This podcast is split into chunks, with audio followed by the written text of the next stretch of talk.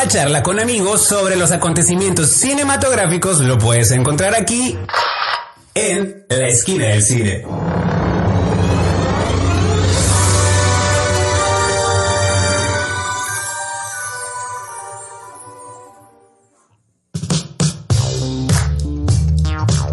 Hola, ¿qué tal? Yo soy Cuauhtémoc Ruelas Y yo soy Miki Brijandes. y esto es Esquina del Cine desde las instalaciones de Ibero TJ Radio. Un lunes más con este horario de 3 de la tarde. ¿Cómo está, señor Brijandes? Mal, un lunes especial, pero Ah, sí, mal sí, al sí, mismo tiempo Sí, sí, por todos los crímenes que fueron cometidos el día de ayer durante la Fue ceremonia. uno, fue uno masivo, fue uno. No, uno, fueron muchos. Murió el cine de verdad. Ese es mi tweet que puse ayer en la noche. Excelente. La noche que el cine de verdad murió, puse. Yo estoy de acuerdo. estoy Pero bueno, el día de hoy vamos a hablar obviamente de los Oscars. Vamos a dedicar la última parte del programa para comentar los Oscars. Ajá. Pero pues tenemos las reseñas habituales también. Un par de reseñas. Un par de reseñas. Lady Rancho. Yeah. y Venganza, ¿no? Puro cine de verdad, ese sí. es- Puro cine intenso. dice. Pero bueno, platícanos. Bueno, eh, les recordamos para que ingresen a nuestra estación, para que escuchen este y toda la programación de Ibero TJ Radio, es www.iberotj.fm. Eh, los invitamos a que nos eh, sigan en redes sociales, tanto en Facebook como Instagram, en Ibero TJ Radio, en Twitter, en Ibero TJ Oficial, y en este momento estamos transmitiendo por eh, Facebook Live desde la página de Esquina del Cine, para que ingresen, ingresen también a la cuenta de Twitter que es arroba esquina del cine, Instagram, y la página www.esquinadelcine.com. Sí, que Facebook es, eh, es facebook.com diagonal esquina del cine. Ajá. Para que también le den follow y puedan estarse enterando todos nuestros live streams de aquí en adelante, ¿no? Así es, y que comenten. Este, ahorita tuvimos un problemita con el, la- el celular, entonces voy a, eh, voy a tener que moverme para leer un poco. Pero la gente que está oyendo no está viendo eso, así que eso es- no, por si no les contesto luego, luego y que digan, eh, aquí estamos. Pero bueno. Saludamos a todos los que estén conectándose. Vamos a nuestra primera pausa, Cuauhtémoc, y arrancamos el programa.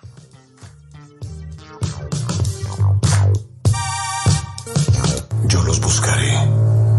Los voy a encontrar.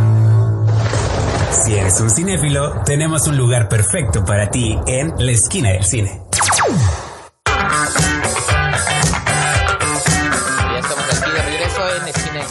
Cine. Yo soy Cuauhtémoc Ruelas. Yo soy Miki Brijandes. Y señor Brijandes, ¿con qué vamos a iniciar el primer bloque de este programa? Pues usualmente arrancamos con noticias, pero como la noticia Ajá. de hoy son los Oscars, lo vamos a pasar a los bloques principales. Así que vamos a arrancar con mi segundo bloque favorito, que es la taquilla. Ok. Porque los estrenos no cesan, ¿no? Se puedan llevar Sí, a cabo claro. los Oscars, los Arieles, los TV Notas. La vida sigue. Pero la vida sigue en las carteleras, ¿no? De hecho, hubo muchas sorpresas este fin de semana, entonces, pues vamos arrancando, ¿no? Eh, número 10, la ganadora de mejor película, Green Book, quedó. Pues, es muy buena va Pero ya lo habíamos dicho, ya lo habíamos dicho. Es la, es la película que puedes llevar a los, a los tíos, a los abuelos. La película que está bien bonita, mijo. Tu algodón Y de azúcar, y como se, tú y dijiste. se comprobó el sábado, Ajá. el domingo, perdón, en la es. noche. Esta película es de Diamond Films, de hecho, una distribuidora pequeña ganó un gran premio, ¿no? Eh, número 9, una película que yo no había escuchado nada, no sé si tú me puedas instruir y reseñármela. Mi mascota es un león. Ah, no, no, no, esa sí cayó de sorpresa. Esa cayó tan de sorpresa como la de camino a casa, no sé qué, la del, la del, la perrita que va de regreso, la de Sony. sí, pero esa como que más o menos habíamos escuchado poquito, ¿no? Sí, porque tuvimos función de prensa. ya había y un cartel todo. en los cines, esa de mi mascota es un león, pues digo, de la nada. No sé quiénes son los papás de esa niña, pero yo sugeriría que nunca den un león de mascota, porque los leones crecen. Sí. Y luego, hay una peli hay un documental, bueno, hay una película que se llama Roar con Melanie Griffith cuando estaba súper niña, sobre una filmación fallida de que la mamá de Melanie Griffith, Tippi Hedren, adoptó un montón de leones y se le consideró que era apropiado grabar una película con sus niños y leones y animales de Ya había selva. gente lastimada y, Y hubo gente muy cerca de morir y magullados. y- pero bueno, entonces no regalen leones, gente. Esto es de Cima Entertainment, número 9. Número 8, ahora sí, ya para afuera, mis rayas contra Godines. Pero ahí está, ahí está, quinta semana consecutiva dentro del top ten de taquilla. Ah, ya la libraron, ya, ya recaudaron, ya pasaron la barrera de, de ahora sí están en las ganancias, papá. Sí, Están sí. contando el dinero que van a ganar. Pues 200 millones Ajá. de pesos, 228. No Está sé bien. en las proporciones, si No sea... costó tanto la película, ¿eh? No, obviamente. Creo que costó más la publicidad eh, y relativo, tampoco fue tanto. Entonces, bueno, esta película es de videocine. Y el género, ya ya le el pronóstico aquí que el horror siempre Sí. le va bien. El Maligno, séptimo lugar. Fíjate, Se quedó, se quedó. Y no, estuvo, y no apareció tan arriba, porque no ha hecho más bien en su primera semana, pero apareció, ¿no? Que al final Sí. eso también es... Las- la, la novedad de ver una película de terror en taquilla. Sí, pues el maligno. ya Estoy si- burlándome. sientes que yo les... Siempre ya hay, siempre hay de terror y siempre van a aparecer en la taquilla.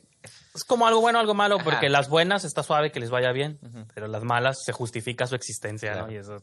Esta película es de Latam Pictures. Número 6, La Gran Aventura Lego, su segunda semana. Pero cayendo, ¿no? Sí, pues Ahí. esa, así como entró, ya va de salida. Esta película de Warner Brothers. Número 5, todavía no la has visto, ¿verdad? La boda de mi mejor amigo. No, no, pues es que me fui a ver Lady Rancho, el número 4. Es, es la número 5 de Sony Pictures. Desbancó a la boda de mi mejor amigo. Y vas a comentarla Sí, la vamos a reseñar en un momento. más adelante, ¿no? O sea, tus grandes impresiones. Sí, sí, sí. Este es de Corazón Film. Aviéntanos así como un teaser de una línea de... de- Lady Rancho, no, pues es la historia de, es la, es la trama, no tiene nada nuevo, o sea, es la trama de... Déjanos este, picados, tampoco Ajá, de un, es la trama de joven, caprichoso y banal, obtiene una lección que le hace cambiar su forma de ver la vida. Ya. ¿Y el hashtag es parte del nombre o no? Porque es No. hashtag Lady Rancho. Bueno, pues si viene si escrita la aquí. buscas en IMDB, la buscas como Lady Rancho y en el póster también dice hashtag Lady Sí, Rancho. que es horrible, así no se llamaba la película originalmente, pero bueno. Ah, tenía otro nombre, ya nos contarás sobre eso. Pues allá en el rancho, nomás se llamaba así. Ok, en, ter- en tercer lugar, ¿Cómo entrenar a tu dragón 3?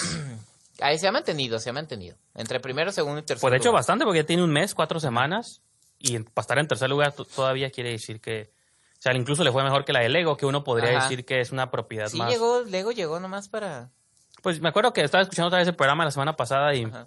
o sea, repito mi, mi ¿cómo dice? Mi- la teoría de que se quemaron muy rápido eh, la fórmula de, ah, hay que mover legos y como que la gracia se, se apagó, Sí. ¿no? Número dos, Alita, Battle Angel. Ah, es- le ha ido bien, creo que también en Estados En Unidos. Estados ¿no? Unidos quedó en primer lugar, Ah, fíjate. mira. Me parece que quedó en primero o en segundo, pero sí Lleva creo que, dos semanas ahí. este, porque nadie lo veía venir allá, pero aún así en el resto del mundo, parece que en Asia también Sí, está yendo bien. bien. Entonces, ¿qué era lo que a veces decimos que ya no se hace cine para los americanos? Los americanos ya no hacen tanto cine para los americanos. Pero los norteamericanos siempre ven mucho su taquilla para abrir puertas Bueno, a proyectos. por eso, salvo sean como los Black Panthers y los. Captain Marvels, que ya hay preventa, por cierto, gente, De. Capitana Marvel superó la preventa de este de Wonder Woman y de Aquaman. Ujú. O sea, su- en la preventa superó Sí, porque, porque es Marvel y, y sin verla. porque la gente es ciegamente fan de Marvel Ajá. y a mis Y me dieron confianza en los comentarios y reseñas que leías. Pareciera como que aunque vean algo malo, tienen que hablar bien de la película. Pero en los Oscars vimos a Brie Larson y a Samuel L. Jackson. Ajá. Porque Disney, que es dueño de ATC, pues, está metiendo ahí su publicidad sí, sí, pagada. sí, ¿no? claro, sí, sí, sí. Segundo lugar, y en primero, una que nadie lo vio venir. Yo hubiera, mi mayoría imaginado la del dragón, Alita en primer lugar, pero Venganza en primer lugar. Yo me la imaginaba como en tercero, a lo mejor, pero no en primero. Sí, ajá, o sea, no en primero, porque es primero que sí que fue la elección de este fin de semana de todos los mexicanos y pues está. Este es de Cinépolis Distribución, aparte. Ajá. Y es una película interesante. Ahorita más adelante va a haber una crítica de una reseña de mi parte de la movie. Entonces les voy a platicar si lo mereció o no lo mereció ese primer lugar. Pero bueno, entonces eso fue la taquilla de esta, Esta semana, semana. Del Así 22 es. al 24 de febrero. Sí, pues interesante todos los resultados y cómo van. Me pu- sigue llamando la atención que ya son dos películas mexicanas las que siempre están en el top de taquilla. Siempre, dos, del género que sea. Terror, como vimos con Belzebut.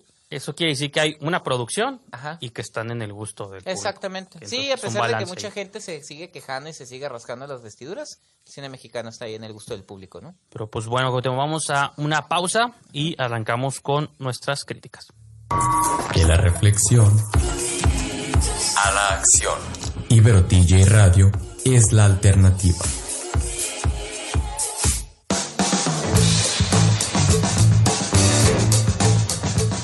Pues ya estamos de regreso aquí en Esquina del Cine. Yo soy Cuauhtémoc Ruelas. Te he distraído, joven. No, Yo soy. Miki Brijandes. tú, te distraes, Perdón, tú me distraes con tus Perdón. comentarios.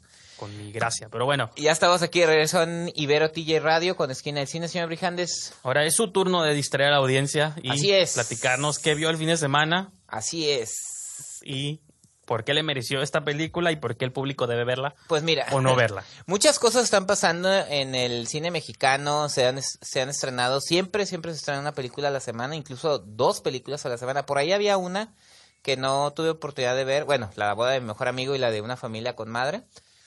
Este, pero también no solamente están soltando películas, sino que están funcionando en la taquilla. Y este es el fin de semana pasado le tocó el turno a Lady Rancho. Hashtag Lady Rancho. Hashtag Lady Rancho. Muy feo título, muy feo el avance porque incluso... Para agradar a los jóvenes, para que la, la chaviza. porque la, la, de entrada la película no se iba a llamar así. Le- la dirige Rafael Montero, que Rafael Montero es un eh, director mexicano ya veterano. Él eh, formó parte de esta generación del cine mexicano de los noventas, del nuevo cine mexicano. Y él fue de los pioneros de hacer cine comercial. Él hizo Cilantro y Perejil, que era como una Ah, comedia romántica, Claro, claro. tragicomedia con Demian Bichiri. y de las que Ramírez. suenan como junto con este solo con tu pareja, como de esa época de ajá. nuevo, nuevo cine. No, y que le estaban apostando un cine eh, que no nomás estuviera en los festivales, sino que estuviera Sexo, pudor y lágrimas, ¿no? ¿Te acuerdas? Ajá, que funcionara con el público, no nomás con los, con los críticos de festivales, Sí, claro, ¿no? Entonces, eh, Rafael Montero regresa. Él ya había entregado una película hace un par de años que se llama Rumbos Paralelos, que le había quedado muy bien, un drama. ¿Quién Y- actúa en esas, te acuerdas? Eh, sí, sale Me acuerdo del póster, creo. Ludwig Paleta. Ah, cierto. Este, sale el niño de los parecidos. sí, me acuerdo que el póster así como Ajá, Fernando Fernanda Castillo, Mauricio Valle, de hecho ahí sale una actuación este, especial. Pero me llamaba la atención precisamente, dije, a ver qué trae nuevamente Rafael Montero y aparte la película este, trae esta nueva actriz, eh, Danae Raynaud, que yo la ubico por la serie Falco de Amazon Prime. Y ella, eh, ella es la protagonista de la película y el otro coprotagonista o, o este papel de reparto es de José Meléndez, el actor baja californiano que pues lo, lo conocemos muy bien de acá de este lado, que ya gana un Ariel. Pero el título de la película lo cambiaron. Este, ese hashtag Lady Rancho se miraba muy como desesperado, ¿no? Como por llamar la atención. El avance te estaba vendiendo como una comedia, de repente parecía una comedia burda, luego como una comedia romántica. Y al final, ya que vi la cinta, digo, ¿de qué trata? Pues es una, es una historia muy básica sobre, lo mencioné hace un, hace Sí, un momentito, era ¿no? para que te ahorraras la sinopsis. Ajá, pero- un chico es joven, rebelde, caprichoso y banal, en este caso ella. Este Y explotando esa idea ahorita que está de los Ah, pues, ladies, de los va. reyes y toda esta cuestión de... Ajá, ella es Camila, es una niña rica que no entiende razones y una noche se pone hasta sus trancas. Y se queda varada en un rancho. No, y se pelea con unos policías Ah, y este y toman el video y pues dice su nombre ya le, le dicen Lady Jocho porque se pelean en un puesto de hot dogs y ya después el papá como castigo en, en una fiesta de cumpleaños de él pues se queda dormida cruda en un, en un camastro y pues le dicen a, al personaje que interpreta a José Meléndez ahí se queda y ahí va a aprender a ganarse la vida porque en el rancho para comer tienes que trabajar, ¿no? Entonces, está, está bien la lección. Ahora, lo que a mí me sorprendió de la película es, no es una comedia burda, no es comedia romántica, tiene momentitos de drama, pero tampoco es un drama, es Entonces, como... ¿qué es? Es como una feel good movie, como le dicen los gringos a sus películas. Como Green Book, ¿no? Como No, no, no, eso es... No, no, no, no metamos ese tema tan pronto, todavía, señor todavía, faltan dos bloques. Entonces es, es una feel good movie, o sea, es una cinta que eh, es una es una ABC, ya sabes que eh, la chava va a aprender una lección, que va a cambiarle su forma de ver la vida. Pero si es una vez se tiene que aportar algo, ¿no?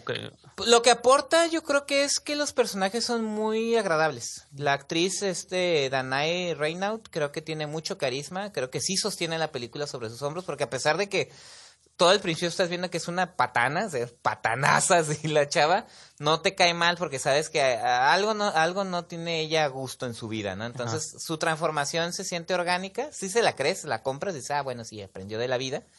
pero este no aporta nada más, es nada más eso. Creo que lo que lo que funciona en la película son ella y los otros dos actores, José Meléndez y hay otra chica que sale, que son como tres eh, los que andan alrededor de la cinta y solamente, o sea, es una feel good movie que tiene su principio, Por su ejemplo, desarrollo y su final. Poniéndome en esta mentalidad ya del 2019, Ajá. millennial y pro los derechos humanos, Ajá. ¿cómo trata a la gente de rancho? O sea, ¿se burla, Ah, no. las caricaturiza? No, no, no. ¿Hay no, cierto y clasismo? No, es que es eso, la película no es Más que ahorita que está de moda el tema también, traes La película no es, no tiene cosas como para decir que es mala, tampoco tiene Ofensiva. nada. No es ofensiva, no se utilizan malas palabras, no es vulgar, no estereotipan a nadie, simplemente hasta los señores de rancho sí le- le- ellos le enseñan a ver la vida Ajá. distinto.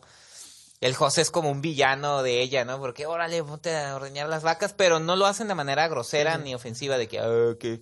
No, o sea, te digo, no llega No, sí, porque ya cuando ponen la premisa de que llegan a un rancho y esto, y ves el tráiler, sobre todo. Sí, dices, es que el tráiler está que interpretes como la caricatura de cómo es la gente Sí. en el rancho, mira, y cómo son los ricos. Ajá.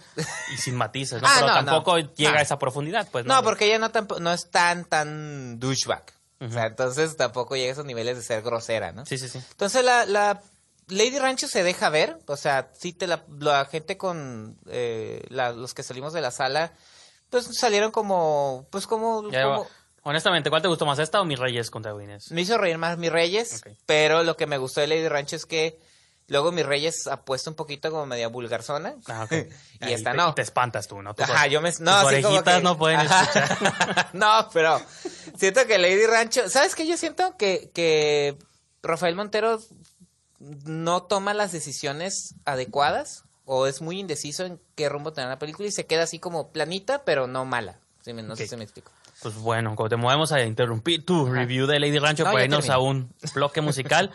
Hay una película que está a un mes de estrenarse, aunque creo que ya dije que la pueden ver, pero no es cierto. Este, la de Las Dos Reinas, Ajá. o María Reina de Escocia. Entonces, es un track, es una pista del compositor Max Richter de esta película, que me encantó el soundtrack. Lástima que los Oscars no ganó nada. Estuvo nominada en un par de cosas, pero... Como dos, ¿no? Sí, como en vestuario y cosas así, pero se llevó las manos vacías. Entonces, vamos a escuchar una pista de esa película y continuamos con más de Esquina del Cine.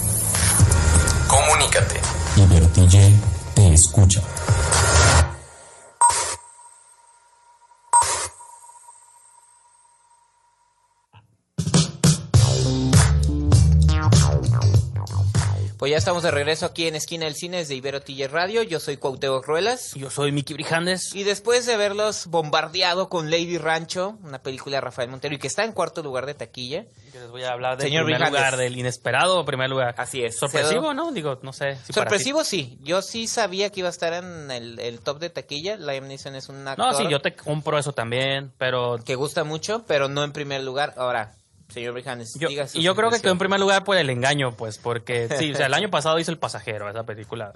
Es una película promedio de Liam Neeson. Viene de hacer sus Taken, que también quedan en lugares, en buenos lugares de taquilla, pero porque pues son son lo que son, pues, ¿no? Ajá. Este, Sí, sí, sí. el director es de Morland, ¿cómo se llama? El que hace las de Pues, Taken, que este el año pasado hizo la de Matar o Morir con Es que está Jennifer ese, Garner El Oliver, Olivier Megatón. Megaton, ah, sí. Y está un director español, Fresnadillo, creo, ¿no?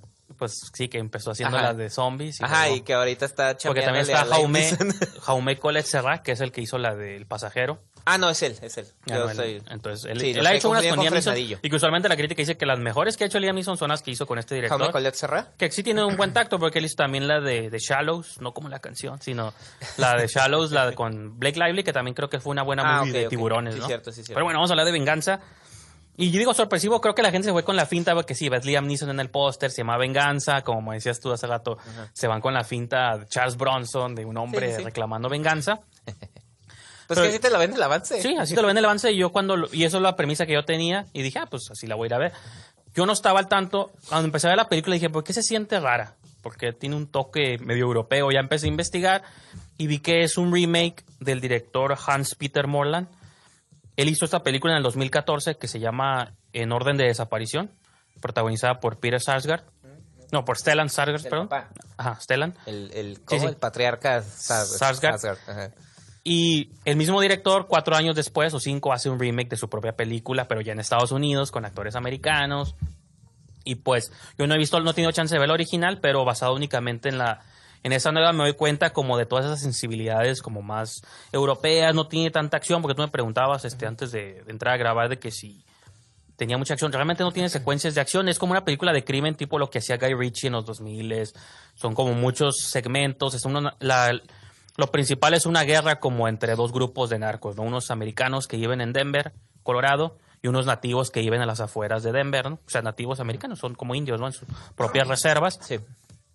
En uno de estos conflictos por drogas, matan al hijo de Liam Neeson. Esto no es spoiler porque pasa, pues es el detonante, ¿no? Este, la bronca no es contra el hijo, es contra uno de los amigos que se metió en, en bro- en drogas. Pero pues, este, como y pagan los dos, ¿no? Se llevan a todos, entre ellos va el hijo de Liam Neeson. Todos coludos, todos rabones, ¿no? Entonces, o sea, lo matan. No era intención matarlo tampoco, pero pues accidentalmente ahora sí que lo matan. Y en la película empieza con un tono un poco serio, medio sombrío. A la mamá del hijo, de, o sea, la esposa de Liam Neeson es Laura Dern, que también sale en la película.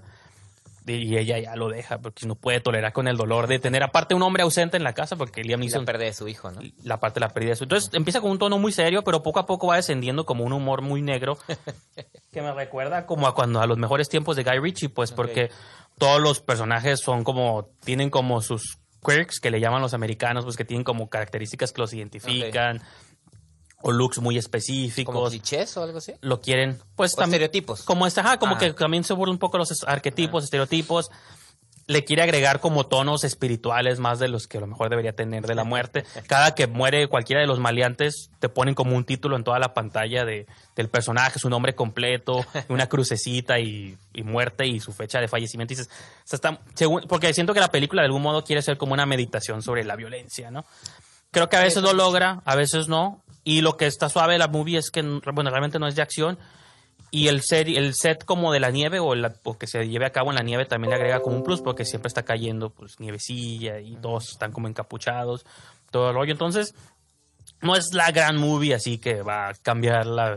De hecho, caen muchos como también este, en esos tiempos de progreso creo que todavía es un poco regresiva. Sí, O sea, habías dicho eso. presenta personajes afroamericanos, mexicanos, este, asiáticos, en el, en- así como se los imaginan, así los están poniendo, pues, ¿no? este, o sea, como los clichés, igual los nativos, o sea, son como tienden a ciertas cosas, igual los americanos, pues, son como, este, violentos, impara- implacables, ¿no? Entonces, y Liam Neeson queda como atrapado en esta guerra de, de pandillas. Hay una policía también que es la actriz Amy Rosen, pero Ah, sí.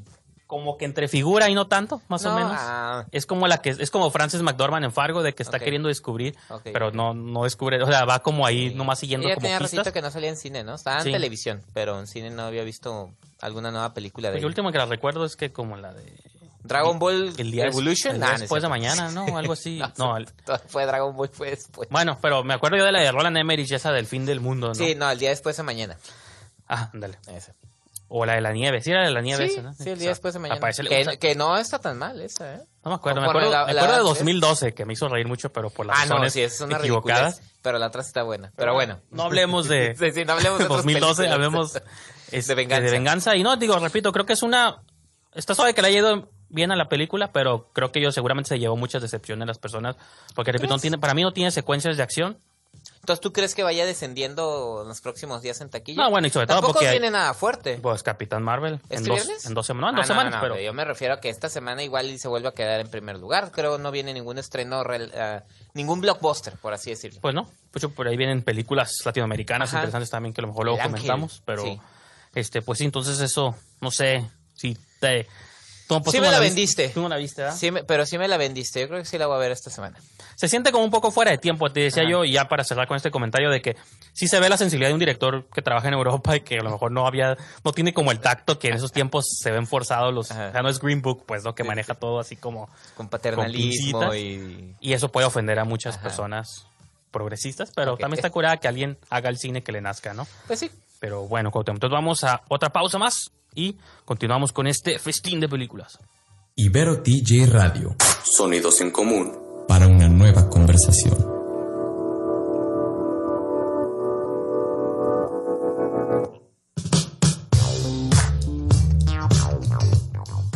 Pues ya, vamos a hacer- ya estamos de regreso aquí en, en Esquina del Cine, desde Ibero TJ Radio. Yo soy Cuauhtémoc Ruelas Yo soy Miki Brijandes. y ando escupiendo el chicle. Entonces, señor Brijandes, pues como habíamos comentado en el programa pasado y al principio de este programa, está, este episodio va a ser relativamente especial. Ya adelantamos la taquilla, ya adelantamos las reseñas. ¿Y eso por qué va a ser, señor Brijandes? Porque tenemos que quejarnos por 10 minutos y feria, o más, poquito más, poquito menos, de lo que sucedió, la tragedia que sucedió anoche, Así 24 de febrero del 2019, en los Oscars número 91, Número 91, no manches. donde pues, se llevó a cabo esta ceremonia, ¿no? Que Ajá. se lleva a cabo cada año, de Así premiar es. lo mejor de lo mejor, De Hollywood. en cuanto a lo mejor se refiere, de Hollywood. Ajá. Pero pues que afecta a nivel Y, de- y internacional. dentro de mismo Hollywood hay como otras maquinaciones raras, ¿no? Ajá. Que hecho está curioso porque también una noche antes se llevan a cabo los Independent Spirit Awards. Ah, sí, cierto. Que muchos sí dicen sí que ellos son los que sí premian. los honestos. Pues de verdad, ¿no? Ahí ganó esta Suspiria, Mejor Ensamble. Claro.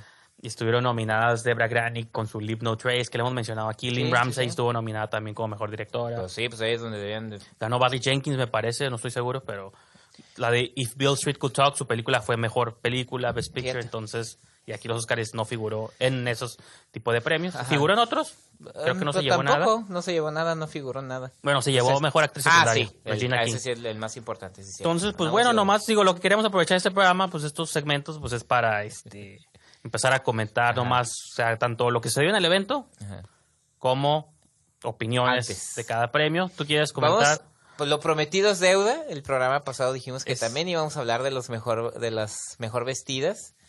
Y este, así vamos a empezar esta sección como la alfombra roja, como la transmisión de televisión, señor Brijandes. Primero la alfombra roja. hay que preguntarme con un agente Así particular. es. y después ya vamos con los premios. Este, estas recomendaciones me las dio María Fernanda Gómez de ProLook. Se pueden meter Ajá. a la página ProLook. Que es, Ya este, está haciendo goles aquí. Así es. No se puede. ¿eh? Si no nos promocionamos nosotros, ¿quién? ¿verdad? Verdad, Entonces, exactamente, adelante. Ahí se pueden meter a la página de ProLook y ahí hizo los comentarios desde ayer, este, es de asesoría de imagen. Y dijo que la número uno es Lady Gaga en los dos looks, tanto el de Red Carpet como el que recibe el premio. Y yo me atrevería a decir que en tercer lugar el look que le echó a Bradley Cooper cuando estaban sentados Ya en sé, el la banquito. mirada, ¿no? La mirada. El Bradley Cooper tuvo que desviar la vista porque dijo, si me le quedo viendo, la voy a besar y no puedo. No puedo, Está está mi mujer viéndome. Así es. La número dos es Charlize Theron, dice con cambio de look a un tono de cabello oscuro. Sí, cierto, se miraba interesante, se miraba muy bien. Eh, Preparándose para Rápido y Furioso 9. Dice, le queda hermoso y su vestido perfecto en tonos de estilismo. La número tres es, de esa no, no he visto la película, tú la has de conocer, Gemma Chan, que de Crazy, Rich Crazy Rich Asians. Asians. Dice, un Valentino color rosa, color predominante en esta edición, no pasaba desapercibido. Bueno, es que había dos de la película. También estaba Ajá. Constant Wu, que iba de amarillo. Ajá, así es cierto. Y por ahí andaba también esta Aquafina, ¿no? No, y también Michelle Yeoh andaba por ahí. Ah, sí, Pues cierto. Andaban todas las de Crazy Rich Asians. Sí. Y por último, nuestro este comodín es tanto Marina de Tavira como Yalitza Aparicio. Marina de Tavira dice que con un vestido rojo se miraba muy bien, ¿eh? De Jay Mendel, el cual iba perfecto con su tono de piel. La verdad sí se miraba bien guapa Marina de Tavira. Que aproveche esa noche porque nunca más va a estar ahí. Ah, ya agarró Lo que gente. dijo Olivia Colman, esto nunca vuelve a pasar en la Ya, vida. ya agarró gente. de Ah, pues. Y por último, Yalitza en un vestido custom rodarte, color menta, que era lo que comentábamos. Dice, el color le favorecía, sin embargo, no sentí que el vestido ni el estilismo fueran tan despampanantes como la ocasión. Esos son los comentarios. Y que por cierto, las creo que las diseñadoras de. Rodarte también son directoras Sí. de cine y hicieron una película con Kristen Dunst hace un Ah, par de mira. años. Muy rara. Ajá. La vi, la he visto querido ver como dos veces y me Ajá. quedo dormido. La tercera va a ser la vencida, pero usan mucho de su diseño y sus vestuarios Sí. para sus películas. Entonces, Entonces, estos son los comentarios de María Fernanda Gómez Maffer de ProLook. Esas son las mejor vestidas y nuestros comodines. Está Marina de Tavira y Yalitza. A mí me encantó Marina de Tavira, la verdad. Pues sí, digo- Olivia Colman, que fue uno de los momentos Ajá. este, más este, este, como sorprendentes, porque nadie esperaba que ganara ella, ganara. Todos, estaba cantado que iba a ser Glenn Close, fue una de las Ajá. grandes sorpresas. Y de hecho, en el, en el speech ella comentó eso en su discurso de. No, sí, pues parece que le pegaron un susto a Olivia Colman cuando dijeron su nombre. Digo, se me quedó grabada esa frase de que esto no vuelve a pasar tanto. Ajá. Lo dijo para ella como para Glenn Close, Claro. como que Glenn Close yo no sabía que llevaba Ajá. siete veces nominada Sí. y las siete veces perdida. Ah, pero- Desde el 82. Fíjate. a- Del 82, luego tuvo como una corrida de cuatro películas hasta el 88, luego hasta el 2011 con la de Albert Noobs, ¿te acuerdas? Ah, sí, cierto. Que Y interpreta. no ganó. Y luego ahora con The Wife, una movie pues para mamás que tú sí viste, tuviste el valor para verla. Pero está buena la película y la actuación. Y que todos decían, pues sí, se la tienen que dar, le van a tener que darle trayectoria en unos 10 Ajá. años más, ¿no? Pues Porque sí. apenas así. Bueno, en efectos, vamos a irnos mencionando no todos, pero algunos efectos visuales sorprendió First Man también, Ah, sí. porque estaba Avengers, Black Panther, que Black Panther también se llevó ahí muchas, muchas cosas. Yeah. Este, unos dicen que un premio ahí sor- que quisieron darle, para no dárselo al director, se lo dieron al editor, el de Bohemian Rhapsody, de- o sea, ganó el editor John Ottman. Ajá. Se llevó varios premios. Yo ya me estaba preocupando. Dije, ¿le van a dar el premio a mejor película a Bohemian Rhapsody? ¿O a Black Panther? Yo llegué a pensar Black Panther por mucha Chale, no. gran parte del. Cuando empezó a ganar vestuario, le ganó a la favorita. Ajá. Y eso es. Al principio comentaba este, este- comencé este programa diciendo la muerte del cine. Cuando Black Panther empezó a ganar premios, dije, esto está arrasando. O sea, sí que están acabando con la favorita. Hace rato mencionaba la María, las dos reinas, o la de María Reina de Escocia también.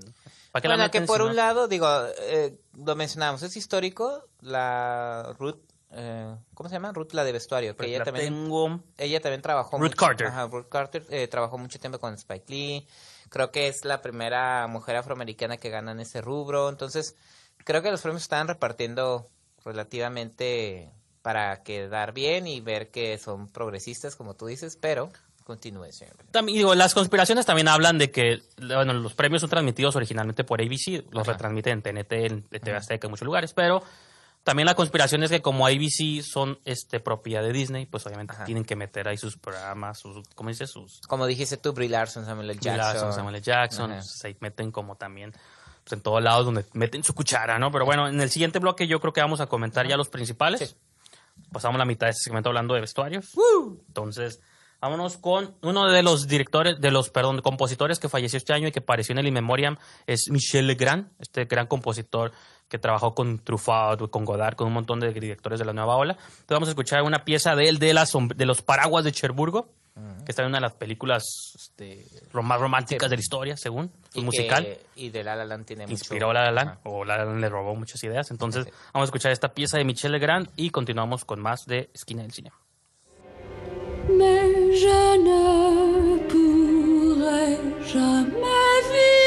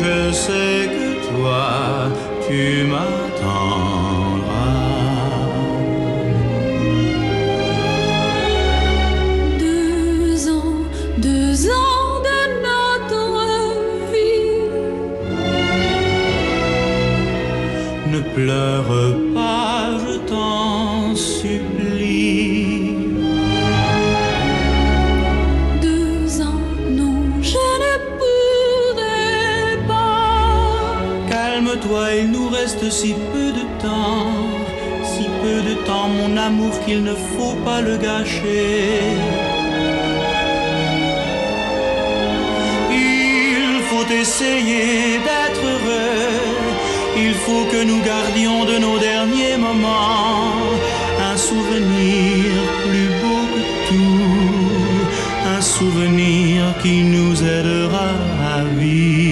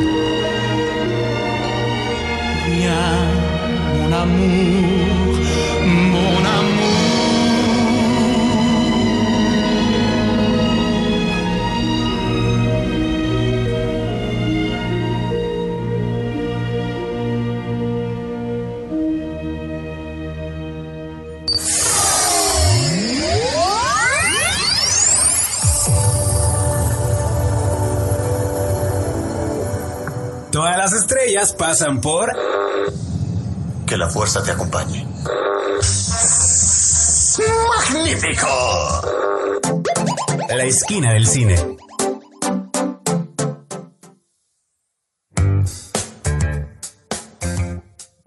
Pues ya estamos de regreso aquí en Esquina del Cine por Ibero TJ Radio. Yo soy Cuauhtémoc Ruelas. Y yo soy Mickey Y Brijandes. señor Brijandes, continuemos con los premios Oscar que andaban repartiendo premios por todos lados, que nos había asustado Bohemian Rhapsody y Black Panther. Pues vámonos rapidito. Ganó un cineasta que se convirtió en cinematógrafo, Alfonso Cuarón. Mejor cinematografía le ganó a Lucas Sal de Cold War. Ajá. Que por ahí anda una polémica sobre el trabajo de Galo Olivares. Yo los invito a que vean una nota, una video, un video que hicieron Zoom F7 sobre el trabajo de Galo Olivares con Alfonso Cuarón antes de que anden haciendo sus statements ahí violentos. Y Cuarón también se llevó, bueno, su película se llevó eh, Mejor Película Extranjera, que era lo que tú estabas aclamando. es. Yo eso es lo que quería. Es el primer premio para México como mejor película extranjera. Ya había tenido varias nominaciones. La primera fue Macario, de Roberto Gabaldón. Y luego por ahí estuvo también Muy buena, muy buena. El crimen del padre Amaro, Amores Perros. Este, pero me da gusto y ya hoy lo dije. Con que ganara esa yo ya estaba tranquilo. Eso, sí- eso tú lo llevas diciendo mucho Sí. durante toda la campaña, pero yo no entendía por qué digo, es mejor una mejor película que una mejor película extranjera. No, pero el premio en sí es un premio reconociendo a, a una cinta de cierto país y eso de algún modo... Y aparte es coproducción, eso tampoco cuenta Ajá. tan 100%. Sí, sí, nos ponemos quisquillosos, señor Brijandes, pero Pues sí, no, o sea, una película mexicana, mexicana, Pero ganó. Macario es mexicana. yo dije cuando. Yo lo dije desde antes, Y- señor Brijandes. no, está bien, yo siento que no, a el programa. Pero una vez que ganó ese premio, sabíamos que el Best Picture ya no se lo iban a dar, porque era... Había la posibilidad de que sí.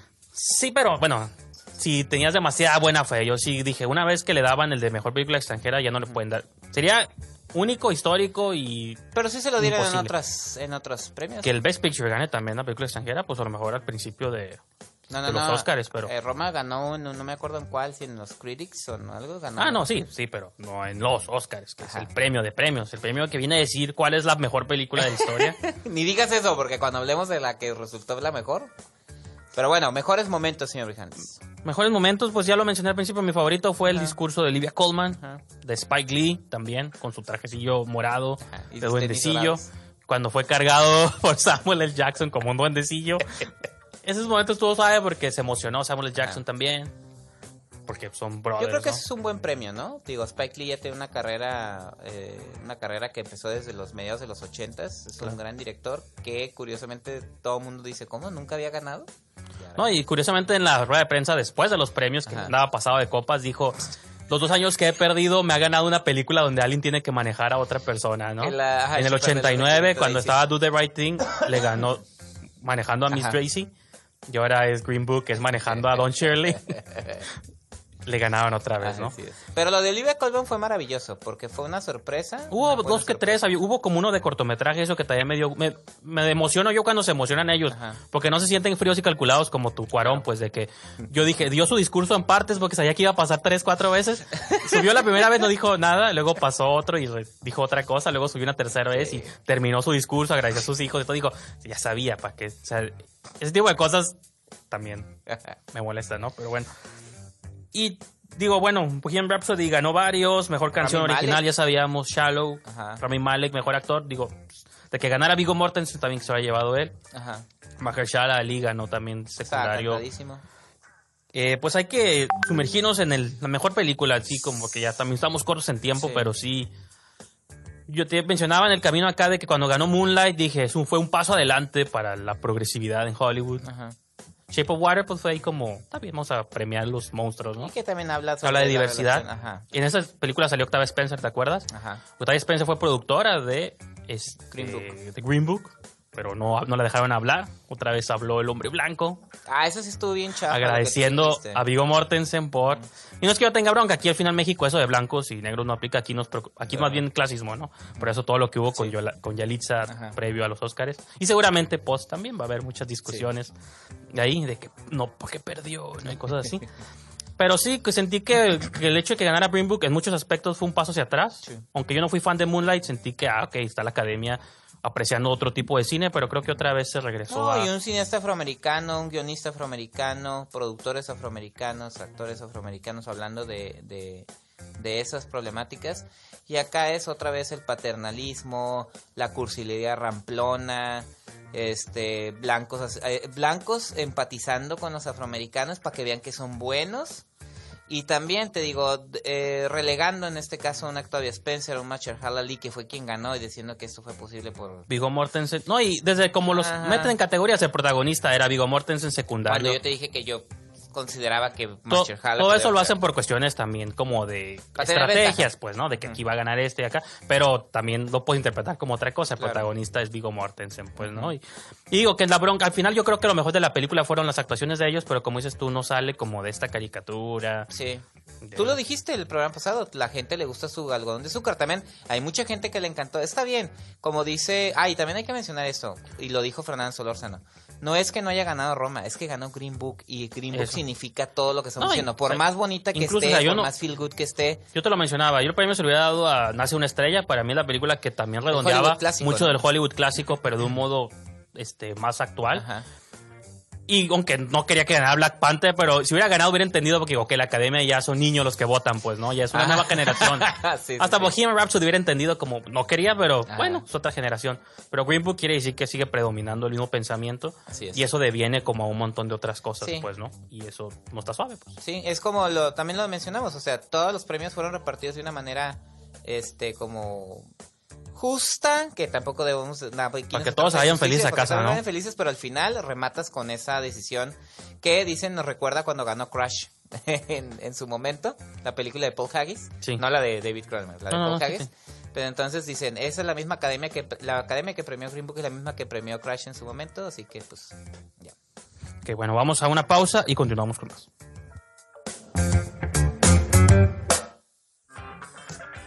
Pues ya estamos de regreso aquí en Esquina del Cine. Yo soy Cuauhtémoc Ruelas. Yo soy Vicky Brijandes. Y pues a despedirnos, señor Brijandes. Así es. Este, recordarles nada más la estación eh, para que escuchen este y toda la programación de Ibero TJ Radio es www.iberotj.fm que ingresen a las redes sociales, tanto Facebook como Instagram, Ibero TJ Radio, Twitter, Ibero TJ Oficial y nosotros, tanto Facebook, Instagram y Twitter en Esquina del Cine y también la página www.esquinadelcine.com. Sí, ahí pueden encontrar no solo estos programas, pueden encontrar críticas, reseñas, opiniones, un montón de películas, las ganadoras y nominadas a los premios. Así que pues, continúa Esquina del Cine un año más. De hecho, pueden encontrar ocho reseñas de las ocho nominadas y cuatro de las cinco mejor A películas. ver luego cuando vemos la de Never Look Away, ¿no? Esa Así es. película. A ver si llega. que- o luego llega por ahí, ¿no? Pero bueno, Ajá. contemos pues con eso, los dejamos entonces y nos escuchamos para la próxima. Hasta luego. Corte y queda. Nos escuchamos en la próxima emisión aquí en la esquina del cine, solo por Ibero TJ. Y aprendes esto, Chenchito. Mientras cómanos, ámenos y bébanos, aunque no trabajenos.